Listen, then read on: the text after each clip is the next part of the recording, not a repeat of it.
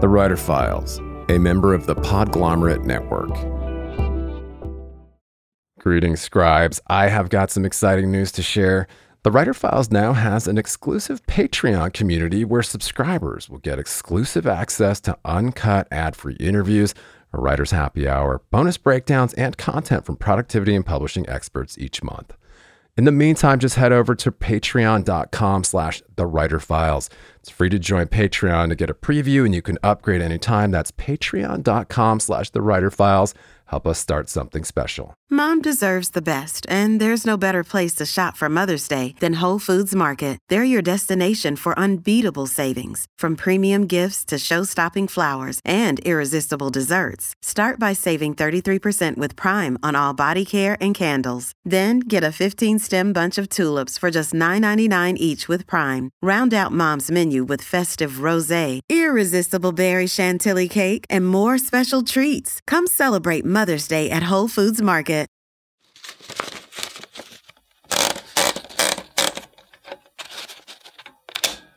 I say get it down, then get it good.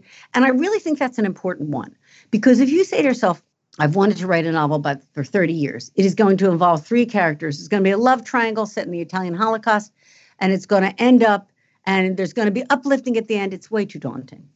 But I go to that uh, Hemingway quote, which is write drunk, and it's sober.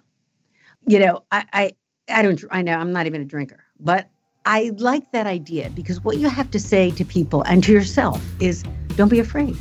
It's going to be all right. No one has to see it, no one will know. As Anne Lamott says in Bird by Bird, give yourself permission to write a shitty first draft. Just get it down. Greetings and welcome back to the Writer Files. I am still your humble host, Kelton Reid, wishing you prolificness, prosperity, and peace of mind per usual. New York Times bestselling author and Edgar Award winner Lisa Scottoline spoke with me about what she learned from literary lion Philip Roth, imposter syndrome, and her latest, Eternal. Lisa's a best selling author of 33 novels. She's gone from law school standout to writing chart topping legal thrillers over the course of her prolific career, has sold over 30 million copies of her books in the US, and been published in 35 countries. Her latest is Eternal, and her first historical novel, a departure she calls the culmination of her life's work. It's described as a sweeping and shattering epic of historical fiction fueled by shocking true events. Good Morning America said of the book, her expansive World War II era historical novel follows three childhood best friends as love, loyalty, and sacrifice mix, and their beloved Rome falls to the Nazis. Lisa also writes a weekly humor column with her daughter Francesca Serritella for the Philadelphia Inquirer, which have been adapted into a series of memoirs. Stay tuned after the interview for a sample of the audiobook from Eternal, excerpted courtesy of Penguin Random House Audio read by Cassandra Campbell, Edoardo Ballerini, and the author. In this file, Lisa and I discussed her favorite rejection letter, why writers just need to get it down, then get it good, how the identity of a writer changes over the years, her unique research process, why your sentences need to justify themselves, and more. Stay calm and write on. And if you're a fan of the Writer Files, please click subscribe to automatically see new interviews as soon as they're published. And leave us a rating or a review on Apple Podcasts to help other writers find us. And we are back on the Writer Files, and I am thrilled today to be joined by a very special guest. I've got the best selling author, Lisa Scottoline, joining us. How are you faring today, my friend? I'm very excited. I, am I wake up excited though. It, it might be the caffeine, but but thanks for having me, Kelton.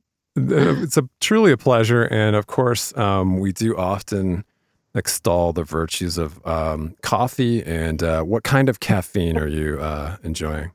God, I'm so glad you asked because I am a Dunkin' Donuts freak. So I actually get Dunkin' Donuts extra cream, extra sugar every day, and I swear to God, it is my secret weapon. It's the only reason I can get any writing done at all. It's like. It's all right. Well, I think we can end the episode right there. It's been a pleasure. Um, now that we know you're, I'm, I'm going to tell you everything. You'll never shut me up. okay. Well, before we get into um, your latest, Eternal, and this fantastic uh, historical novel that you've written, and um, that is out now as of uh, as of this uh, day, uh, as of the date that this will be published. But yeah, I want to dig into your superhero origin story as we do with so many um, renowned authors, and kind of turn the clock back a little bit because, you know, going back to even law school, um, maybe around the time and you've talked about this at length, but the time that you took this uh, course with Philip Roth, and um, yeah, how yeah from there kind of to um, number one best-selling author and, and award-winning author who's now written, I believe, 33 novels, sold 33 million copies of your books. Um, how did you get here? yeah, the short version. really good luck. The answer is really good luck. And uh, I mean, I hope people do take heart from because I had so much rejection. I really couldn't get into print at all. My favorite rejection letter was from a New York agent who said, uh, "We don't have any time to take any more clients, and if we did, we wouldn't take you." Mm. okay, I, I I know I met him later. I wanted to hit him, but I didn't hit him. Um, you know, I think. Well, I, I guess my origin story is that I was a, an English major at Penn. And it sort of leads to this book. I was lucky enough to take this course with Philip Roth. Can you believe that? I still can. Uh, and this was ages ago. Like this is the Jurassic. Honestly, this is the 70s because I'm like ancient. And uh, it was it was a course that was a seminar. There were only 15 kids in it. And he taught us about the novel for a year. Just we went through novel after novel and talking about what make novels work and what doesn't, what why they work, why they don't, what's important. It's just incredible. And I secretly always wanted to write a novel. But the, I, I was didn't my family didn't have a lot of money, and I knew that I wanted to make a living and had to. So I went to law school. Like in those days, if you were good in English, you went to law school. If and if you were math, you were, you went to med school. So long story short, I went to law school and loved it. And uh, but when my first divorce happened, I found that I was had a, a young daughter and was a single mother and was a trial lawyer and thought these things are not going to work, especially hmm. since I loved being home. I wanted to be home with her and I didn't have any alimony or anything like that. I was, in other words, I was screwed. And I think it's important that people ner- learn that literary term early, because bad things happen and you will get screwed, or, or you will screw yourself up. But the bottom line is, I said, you know, Lisa, you had that course. You always wanted to write a novel. You cannot get broker than you are. Maybe you should try to do it now because you can't work because you want to stay home to raise your kid. And that's when I got, you know, started writing and sending out stuff and got rejected everywhere. I couldn't even get rejected, honestly. And then after about five years of tr- struggle and debt, my first novel was uh, I sold it to HarperCollins. For, it was a paperback original. So I want people to know, like people don't even know what that is. It's a book that's not published in hardcover. I couldn't get a hardcover deal. And but it was enough to start to pay back some of the debt and support me and my daughter. And it, I've built this career through the grace of these wonderful readers who have come with me book to book. As you say, 33 books in about 30 years, and also nine works of memoir, which are kind of funny, like Erma Bombeck humor. Yeah. And I think all writing is writing, and all writing is good. And whether it's published or not, it all helps you write and it all makes you better. And I since weirdly bring us to this moment where I had never forgotten this Philip Roth course.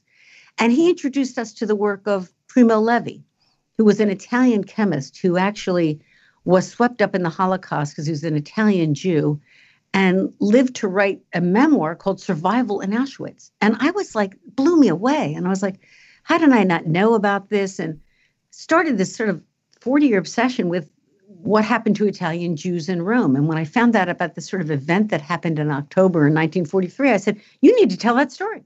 Like you're hmm. overeducated. You've been to Rome a million times. You don't know it. None of your friends know it. Nobody you talk to knows it. And it, I was obsessed. And I said, okay, maybe after 33 years, you actually have the chops to do this. Because I knew I was going to do it. I just never felt. You know, Sandra Sandberg in her book Lean In talks about how women never feel ready. Mm-hmm. That's how we hold ourselves back. I'm not ready. I need to practice. I need to know more. I need to read that every everybody writing probably goes, "Oh, if I just uh, did this research, I, that would be all the and then I'd have the answer." Be, none of that's all. It's just it's just a feeling of insecurity which we all have, and I have all the time. And I basically said, "Well, you're not getting any younger, kid, so you better write that book now." And that book is eternal. Amazing. So you do admit to having a little bit of imposter syndrome even today after all you know you're you're no stranger to the bestseller list no um, oh yeah I, I, I was no stranger to imposter syndrome i am no stranger to but um, yeah no it's fascinating i think this um, this imposter syndrome piece which we've talked about with a neuroscientist on this show which i'll link cool. to um, but yeah it's something that everybody experiences it's a it's a it's a, not an uncommon thing for very successful people, especially very successful um, authors to experience. Well, I also think what's important for people listening is to know that we all sit down at the page, at the computer with a blank page. And so it's something we learn from the inside out. So I think of it, I think there probably is an imposter syndrome at work, but what I think of it is can I do this? Can I do this? And also, the problem with that is that the answer is that the thing you're trying to do is really, really hard. It is really, really hard to write a novel. And so you go, well, I, don't, I, I don't know if I can do that. Or I can write a thriller. I can write a legal thriller. Can I write a domestic thriller? I don't know. Try. I can write in a woman main character. Can I write in a man? I don't know. Try. Um, I can write domestic thrillers and legal thrillers. And can I write humor? Yeah. Can I? Okay. So you just try each time. And you're basically you know, having like on the job training in public. And you just make yourself try stuff. And I have all kinds of little mantras I say to myself. I say, get it down, then get it good. And I really think that's an important one because if you say to yourself, I've wanted to write a novel but for 30 years. It is going to involve three characters. It's going to be a love triangle set in the Italian Holocaust, and it's going to end up, and there's going to be uplifting at the end. It's way too daunting. But I go to that uh, Hemingway quote, which is write drunk, and it's sober. Mm. You know, I, I I don't I know I'm not even a drinker, but I like that idea because what you have to say to people and to yourself is don't be afraid. It's gonna be all right. No one has to see it. No one will know. As Anne Lamott says in Bird by Bird, give yourself permission to write a shitty first draft. Just get it down. Philip Roth said, now it was weird because I had this great seminar with him and it was a year long. And you would think, wow, she really got to know Philip Roth really well. That's completely untrue. I've never said a word to him outside of class. None of us did. He actually called, held us off to a certain extent and wanted us, in fact, to call him Mr. Roth, which was weird. Like in those days, you called your teachers Ellen or whatever. but he's Mr. Roth. So what, what so what I know about him is only from sitting in the room with him for a year and also what I read about his interviews. And one interview, he said so many helpful things. But one thing I always remember is he said, don't judge it as the writer. Your job is not to judge it, your job is to write it. And the corollary to that is if you're judging it while you write it, you will not be able to write it. And I know because I've experienced that. Oh my God, this is going to suck. This is going to be bad. People are going to say it's too sentimental. Whatever, whatever. You can't do that. You're going to get killed by the critics. What, or no one will read it. You that you that's just paralyzing. So you have to just find a way to overcome that voice or set it to the side. I'm a big set it to the side person. Mm. And work regardless. Act as if it's not there. Whatever the mantra is you tell yourself, sometimes it takes therapy. I had 10 years of therapy. Whatever it takes for you to proceed despite the negativity in your head and also how hard this task is and break down the task into first draft and editing draft. And then it will become less daunting because you look at Eternal. I mean, I look at this book and I go, wow, this is, I'm proud of this, but I don't know what it looked like before. So it isn't what it started life as. I handed this a thousand page manuscript to my editor for the first time ever in my life. and he was like, what? And I was like, isn't it great? You know, I mean, I really, I just was like, I don't know what to do. And he said, Well, I we're gonna cut it down. And then I thought about it and reshaped it. But my point is this the finished product is daunting. It doesn't start out finished. It starts out as a blank page, and we all suffer, suffer, suffer. And just a quick aside to revisit the exclusive Writer Files Patreon community where subscribers get access to uncut ad free interviews, a writer's happy hour, bonus breakdowns, and a lot more. I know that for serious writers, it can be more distracting than ever to cut through the noise, stay productive, and home in on what's happening in the publishing industry. Over eight years, we've provided a looking glass into the habits of professional writers and publishing industry insiders, And as your humble host, I've decided to launch a membership based Patreon for serious scribes to cut through the noise, swap tips and tricks, and hang out with like minded peers. Just head over to patreon.com slash the writer files for bonus writing resources, monthly episode breakdowns, writer's happy hour, a community of your peers, ad free episodes, and more. It's free to join to get a preview and you can upgrade anytime. That's patreon.com slash the writer files. Help us start something cool and special. Keep calm and write on. It was not easy. I hope you had some help. No, I just what I did was I laid it out on the floor and said, like sometimes I say to sentences, justify yourself in the second Mm. draft. Like I, I do. I say justify yourself because that's what Roth said. He was like, why is the sentence here? What purpose is it serving? So then I just started to doing it to chapters, just writ larger. I said, well, why is this chapter here? Because I had to lose a lot of chapters. And I said, you know what?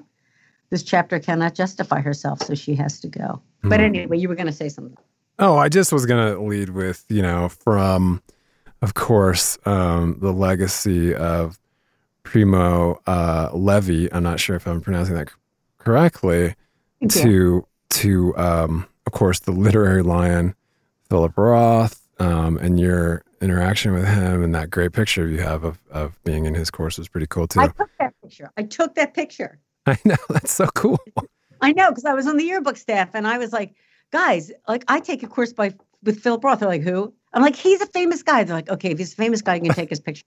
And I did. And I don't even know if they use it in the yearbook, but I, I have it. And I'm really happy that I do. Yeah, it kind of captures his uh, essence there. Yeah, that's how it was too. He never moved. He just Yeah. sat there. and and now to um, this, you know, this labor of love of yours, um, this kind of, as you put it, this culmination of your life's work, which is a departure for you as a, you know, both a humorist and of course best known for your legal thrillers. But this historic, you know, I think his, to me, historical fiction seems like the most daunting. Um, and then to intertwine these, this, um, you know, the stories of these, you know, characters kind of just uh, skirting the this this incredibly destructive and, and dark time in history for this city. Um, that you know, talk a little bit about the the the um, not only the genesis, but just kind of you know how you put it all together from a, a research standpoint, and then of course your kind of love letter to this city that also kind of plays a character in the in the novel. Yeah. No, I think I so since I had this thought, I've been kind of researching it, you know, for like 40 years, honestly, and just collecting anything and, you know, watching the movies and also reading a lot of fiction of the time because I really wanted it to sound, you know, there can't be anachronisms. I mean, it has to be real. I have that sort of that's my tenet. That's a really important to me. So that you, that it grounds the fiction. So I went to Rome and I went in October because that's when this big event happened. I, I did dumb stuff like I even bought the typewriter that Elizabeth in the novel, who wants to be a writer, that she uses. And it was interesting because it wasn't that expensive. I got on an eBay because you need a 1930s Olivetti. I'm like, Lisa, really? You, you know, you're like a little obsessed. You get a little crazy and obsessed. But I live alone, and now you know why I'm divorced twice. You know, like I'm like get really into it, and um, like try being into it for 40 years. It's crazy. But when I got that typewriter, first thing I saw was that the keys were white. And I would have said, would not have known that. And I would have gotten that wrong. And I don't want to get things wrong. And also, I felt the connection to her. Like I listened to it, I heard the sound it make. It's not like other things. I could play it for you if you wanted. And it, um, and I was like, this is a little magical. So your your job is to get the research and figure it all out and immerse yourself in it. But really, you're gonna, it's still a character. It's still living her life. And they don't know what's to come. And so I really wanted the, you know, why the good Italian stuff up front matters is there's a great quote by Dante, which I'm going to slaughter now. But the idea is that there's no greater sorrow than to remember how happy you were in prior times. Hmm. You know, oh God, that was so that was so great. And the when you think about Italy and the times I've been to Italy, and I'm Italian American, so I kind of identify then this the food, the tomato sauce. I just had a pesto for lunch. You know, I, I God, this food's so good. I was served a pizza in Italy that not a fancy place, right? A pizza place. I cried. It was so good. I actually grabbed the waiter and said, "This is so good." He's like, "Lady, get your hands off me!" Like, I, I was just, you know, like food's so good that you cry that you want to grab someone. Do you taste this?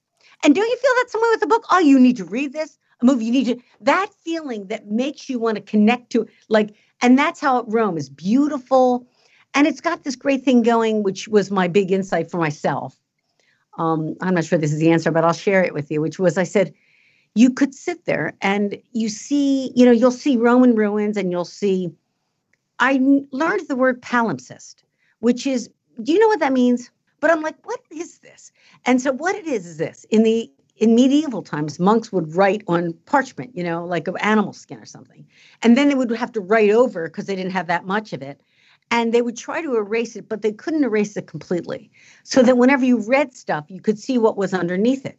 Hmm. And so a palimpsest is a visible layer of time.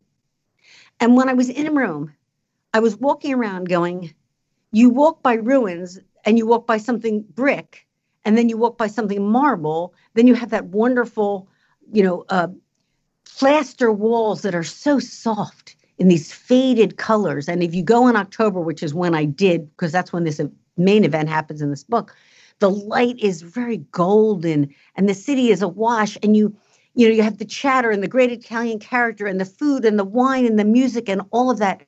And so I wanted the novel infused with that Italianness. You know, Italian is Italianità. It's the Italianness of it. And when you feel that in the beginning and then it starts to dissipate as fascism comes on. Mm-hmm. and then ultimately rome is occupied. And rome and food matters in this book because it mattered in italy. And when all the fields were bombed you know italy never realized the bombing campaign was horrific in italy. And the allies correctly realized that if we bomb the crap out of italy they'll they'll fold and that will weaken the nazis. And that's exactly what happened but the south of Italy was really almost destroyed, which is where the wheat fields were. And so people didn't have pasta and people were starving, even beyond rationing. And then when the Nazis came in, they weaponized food against the Jews of Rome.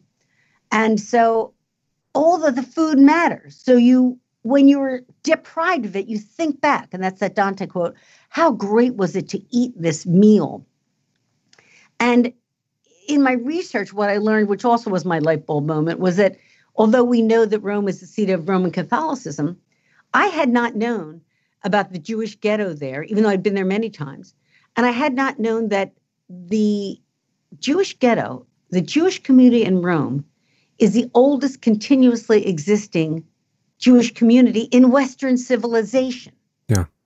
Like what? Like, well, well, well, well. Do you know what I'm saying? So then you go, that exists right across the river. It's a 10 minute walk from St. Peter's. And if you've been to Rome, you know this. I'm actually going to have an interactive map of it on my website because I want people to understand it. In the book itself, there's actual map that I found that I also bought from 1925, a map of Rome. So you could see how close these three people live to each other, how close St. Peter's is to the ghetto. And mm-hmm. you start to understand what a turbulent time fascism was because the Jews of Rome um, were so assimilated into the culture, there wasn't anti Semitism in fascism. And Mussolini founded fascism. His was the first fascist party. So that when it turns ultimately anti Semitic, um, there's a double betrayal of the Jews of Rome. And that wrench, you know, that heartbreak, that, you know, the characters, the main characters, but also their parents during this novel. And, its core, too, I realize I'm going on and on, but I'll just make this point it's a little bit about identity. It's a lot about identity mm-hmm. because, mm-hmm. and that goes to what you're saying. It even goes to a po- imposter syndrome. Who am I? What am I able to do? That's really the same thing. Who am I is what can I do? I always think about what the character. Characters are what they do. You don't go, he was a timid soul. You go, he's a little afraid to cross on the light. And you show that he won't cross the light. So that's right. That's the showing, not telling. So as fascism rises, you see, well, who they are defines and who they see themselves as helps define whether they cleave to fascism or not. Mm-hmm. So, for example, fascism tells everybody that we're just a big business party and we're ultranational. Well, that appeals to a lot of uh, conservative minded Italians and Romans, and that Jews join the fascist party in the same proportion as Gentiles do. Marco in the book is a young man, and he is drawn to fascism because secretly he's dyslexic. Modern readers will know that. But he doesn't know that. Try to figure out what you are if you can't read anything in 1930s Rome. You think, I'm just stupid. All my classmates are smarter than I am. But when fascism comes along and says, um, wow, you are, you, you're the glory that was Rome. You're, you, you're Roman. You, Rome conquered the world. That blood flows in your veins. You are a son of Lazio. You go, yes, I am. Damn it, and I have self worth, and I. So it starts to affect identity, and obviously the Jews are going to undergo that question because Sandro is a Jewish Italian, but when Mussolini decides to align with Hitler, he enacts all of these anti-Semitic laws that take in in turn, it's like death by a thousand cuts. Hmm. The property from the Jews, their profession, their house. He strips them of their fascist party membership, and ultimately of their Italian citizenship. So Massimo, who's Sandro's father, has who am I? Well, I'm a lawyer. I'm a fascist. Well, now I'm not a fa- I can't be a lawyer anymore. I'm not a fascist anymore. And now I'm not even Italian. Who am I? You know, fa- Marco, who becomes a fascist, starts to waver. He goes, Am I my uniform? So they're all, and I think that why this matters is what I realized in writing this book, amazingly enough, is that you can ask yourself who you are at any point in your life. I will tell you, I'm 65. Well, I started with 63 when I started writing this book, going, Who am I? Am I a thriller writer?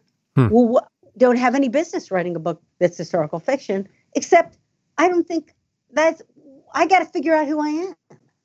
And I guess now I'm a historical fiction writer. That's what we'll say in the flap copy. But I can tell you, I'm just a lady writing stories in the suburbs, just like everybody listening to this. just a lady facing a blank page. Let them like call, that. you know, right? Yeah. As are we all facing that. As are we all. As are we all. I love that. It's true. Yeah. Well, the, as you you know, as you mentioned, there's there's quite a few moving parts to this historical fiction described as a sweeping and shattering epic of uh, historical fiction fueled by shocking true events. I wrote that. Yes, the tale of a, a, the tale of a love triangle that unfolds in the heart of Rome, in the yes. creeping shadow of fascism, creeping and shadow. The creeping shadow. uh, but as you put it, you know, love, loyalty, family, and food. These are all elements. Uh, you know, you know, obviously things that we are kind of all deal with throughout our lives. But this is Rome at its darkest hour, and uh, of course, having spent my fair share of uh, my youth in Italian restaurants, um, ah. I couldn't help but appreciate the the culinary detail, um, and it did make my mouth water at times. Thank you for that. Thank you. Uh, of course, eternal. My job we, is finished, Kelton. You've succeeded, um, but no, it it is uh, something to behold, and and the work is fantastic. Congratulations.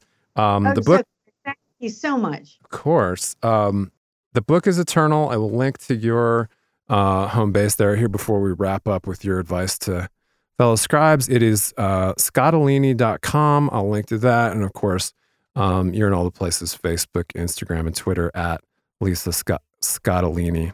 Where, where else do you want to connect with listeners? Because you're out on virtual tour, I know, but probably by the time this publishes, Oh, any anywhere on social. It's all me all the time. I do my own socials. My it's my great distraction. It's so much easier than work. I love it. Even if people write me bad things, I'm like, this is still better than writing. all right. Well, well, we appreciate your time, your wisdom. I know we, we have to let you go here shortly. Um, one quick one for you: if you could have dinner with any um, author from any era aside from Philip Roth, of course. No, you can or, or you can bring Philip along. Any author from any era to your favorite restaurant in the world, who would you take and where would you take them? Ah, you know, if I say the author, it's not going to be one that a lot of people will know, but I'll say it anyway. Elsa Morante was a writer, an Italian writer who I encountered. Who, it'll, it doesn't matter, but Elsa Morante was a wonderful writer of the 30s and the 40s. And I just her stuff feels so fresh even today. She wrote a novel called History, and it's so fresh, and it's a lot about this time period. And I can't stop thinking about it. And honestly, I would take her back to that pizza place. It was right outside St. Peter's, and we would eat that GD pizza, and I would cry my eyes out. I think. Mm, hmm Um, what toppings would you have on that pizza? There's only one to me, and it's just margherita. You know, I just want a little bit of cheese on top and some fresh basil. I love of it. Of course, and some San Marzano tomatoes. Yes, yes, Stanley Tucci tomatoes. Have you seen the movie? What's the Stanley Tucci movie about the two brothers in the? Uh... Yeah, Big Night. Big uh, Night. Love that movie. I love that movie too. I love food, and I love I just love talking about food and movies. But I, you're right. This whole book's probably about food because I love food so much. mm-hmm. Well, uh, let's wrap up here with just maybe your uh, pearl of wisdom to aspiring scribes who might not have your level of access. Um, you know, just how how to how to persevere, how to keep going during these kind of interesting times. Well, I think that's really. I'm happy to do that. You know, here's how I think of it. Um, I have a little image that I told I invented for myself, and I want to share it. So you know how in all those old gothic movies, like even that one with Nicole Kidman, she's running around the house and she's the others, and they always have a candle, and they're always cupping. There's always dark, and they're cupping the candle with their hand because it will blow out. And I always think that's what it's like to be us, because you have to protect your candle. Nobody will protect your candle for you, and it is a fragile thing when you go through the dusty house. Right? We have we're we're grown-ups we're all supposed to know what we want to do. Like, what do you want to be when you grow up? Well, now I want to be a writer. I was a lawyer, but now I want to be a writer. Um, or I was an insurance person, whatever you were, or maybe you want to write. The bottom line is you have to you have to protect that candle. That means it's okay to say to somebody, no, I don't want to go out to lunch. People say to me, you want to go to lunch? I go, listen, no. Is Thursday good? No, Thursday's not good. Ne- never is good. I'm not going out to lunch. I'm not really social. I'll socialize on at my times, but I can't take the middle of my day because I'm doing something I really love. And if I keep turning my back on it, it will it'll blow out. So give yourself permission, even as an adult, to, to protect your candle, to say no to some things because you're always saying yes to yourself. This is the mommy and me talking, but I can't help it. And you will get through this because we all have so many responsibilities, mortgages, and things we got to do, and demands on us that are not our agenda. But just remember the candle and put your hand in front and you can it will get you through the house. I love that. Thank you. Perfect place to wrap up. Lisa, thank you for your time and wisdom. We wish you the best of luck and do come back and visit again. Kelton, you are a sweetheart and thank you for making that so much fun. Elisabetta made up her mind. Marco Terrizzi would be her first kiss. She watched him doing bicycle tricks by the river riding on his back tire, his head thrown back in laughter, his teeth white against his tanned face. His thick dark hair shone with pomade in the sun, and his legs were knotted with muscles inside the baggy shorts of his uniform. He rode with joy and athleticism, achieving a masculine grace. Marco Terrizzi had sprezzatura, a rare and effortless charm that made him irresistible. Elisabetta couldn't take her eyes from him, and neither could the others. They had grown up together, but somewhere along the line, he had gone from boyhood to manhood, from Marco to Marco. That he was terribly handsome, there could be no doubt. He had large walnut brown eyes, a strong nose, a square jaw, and a broad neck marked by a prominent Adam's apple. He was the most popular boy in their class, and everything about him seemed more vivid than everyone else. Even now, the sun drenched him in gold, as if nature herself gilded him. Elisabetta wondered what it would be like to kiss him. She guessed it would be exciting, even delirious, like biting into a ripe tomato and letting its juices run down her chin. She had never kissed a boy, though she was already 15 years old, and at night she practiced kissing on her pillow. Her tabby cat, Rico, with whom she slept, had grown accustomed to her routine, as cats endure the silliness of young girls. Elisabetta had no idea how to make Marco think of her as more than a friend. She usually achieved what she set her mind to, getting good grades and such, but this was different. She was too blunt to flirt. She lacked feminine wiles. She had been a maschiaccio, a tomboy when she was little, which was how she had grown close with Marco. She was trying to become more womanly, but she still didn't wear a brassiere. Her mother said she didn't need one. But the other girls made fun of her, talking behind their hands.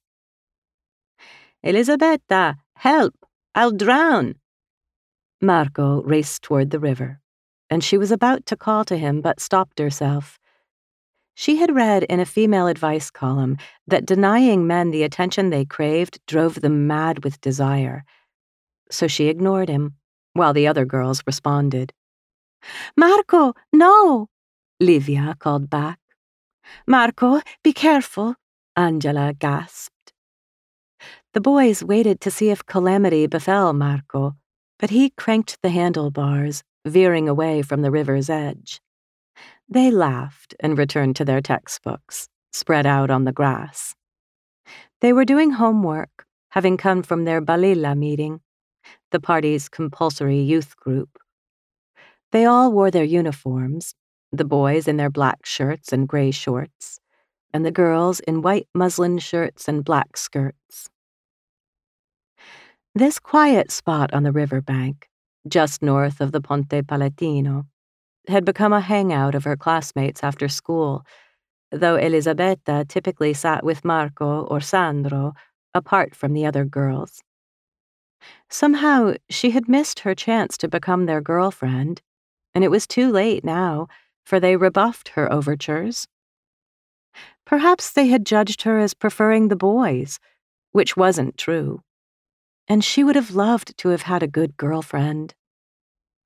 Whatever the reason, Angela and the other girls kept her at a distance, and she tried not to let it bother her.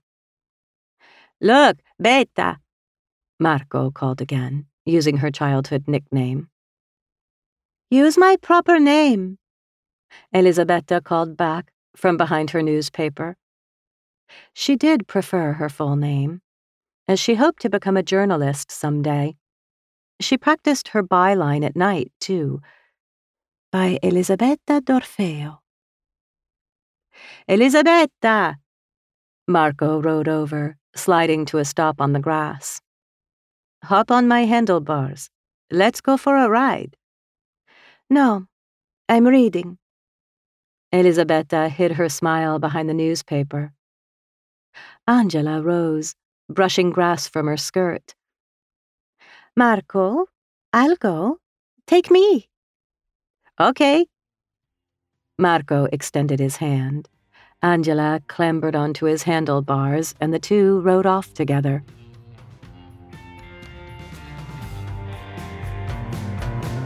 Thanks so much for joining us for this episode of The Writer Files. And if you enjoy the podcast, please subscribe to the show and leave us a rating or a review to help other writers out there find us. You can always leave a comment or a question and visit the entire archives at writerfiles.fm. And you can chat with me on Twitter at Kelton Reid. Cheers. Talk to you next week.